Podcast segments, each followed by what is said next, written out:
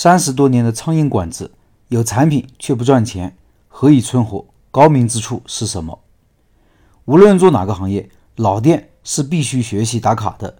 老店就跟有智慧的老人一样，能让你知道什么是顾客在乎的东西，什么是不变的东西，什么是你应该坚持的。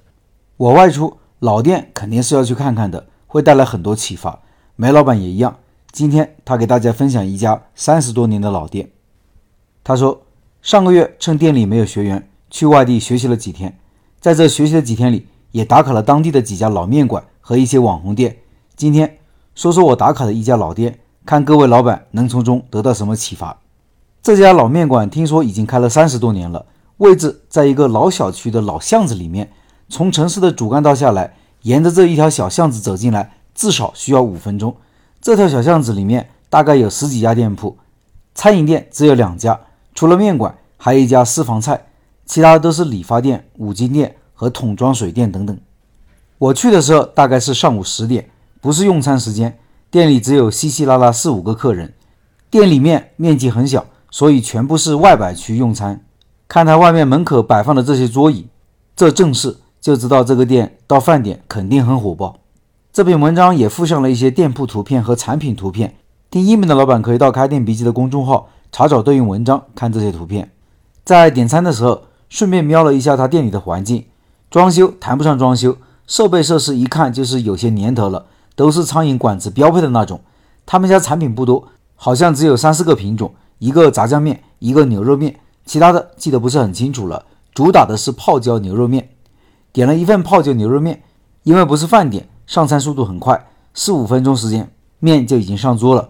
一看一吃就知道这碗面是很有功底的，颜色很红亮，看着很有食欲。尝了尝面和汤的味道，面条劲道，汤香味浓，味道我个人认为中等偏上。牛肉很大块，每一块牛肉大概在三十五到四十克左右，并且一碗面有四块牛肉，用的应该是牛后肉，牛肉的口感稍微有点柴，其他的没毛病。这碗面的价格是二十元。这碗面给我的第一感觉是物有所值，甚至是物超所值。为什么呢？首先，味道是我喜欢的味型。这几块牛肉很大，大家可能不知道，三十五到四十克的牛肉块到底有多大？大概就是乒乓球那么大，可能还要大一点点。这一块肉对于我们男同志来讲，两口都吃不下。这碗面的图片我也放公众号文章里了，大家可以想象一下，如果有这么一碗面摆在你面前。你可能马上会回忆起你以前吃过的所有的牛肉面，来和眼前的这碗面进行对比。这碗面的价格和质量明显可以让你眼前一亮，是不是立马会对这碗牛肉面印象特别深刻呢？这就是老板的高明之处，这就是我经常说的产品要有记忆点。你的产品能让顾客做到过目不忘，你的店就成功了一半。如果说我们去一家饭店有了这种感觉，你就会对这个店产生好感，对这个店的其他产品同样会有好感。你一旦认可了这个产品，你自然而然也会认同他店里所有的其他产品。如果你是平时喜欢分享的朋友，很有可能会自然的把它分享到朋友圈或者抖音里。也许还有老板会疑惑：这么高品质的牛肉面卖二十元，还有钱赚吗？确实如此，这碗面的毛利确实很低。这样的味道加上这样的品质，在其他地方价格估计最少要在三十五以上。我大约估算了一下，老板这碗面定价二十元。基本上是没有什么利润的，但是他为什么要这么做呢？还记得上次我们讲的定价策略吗？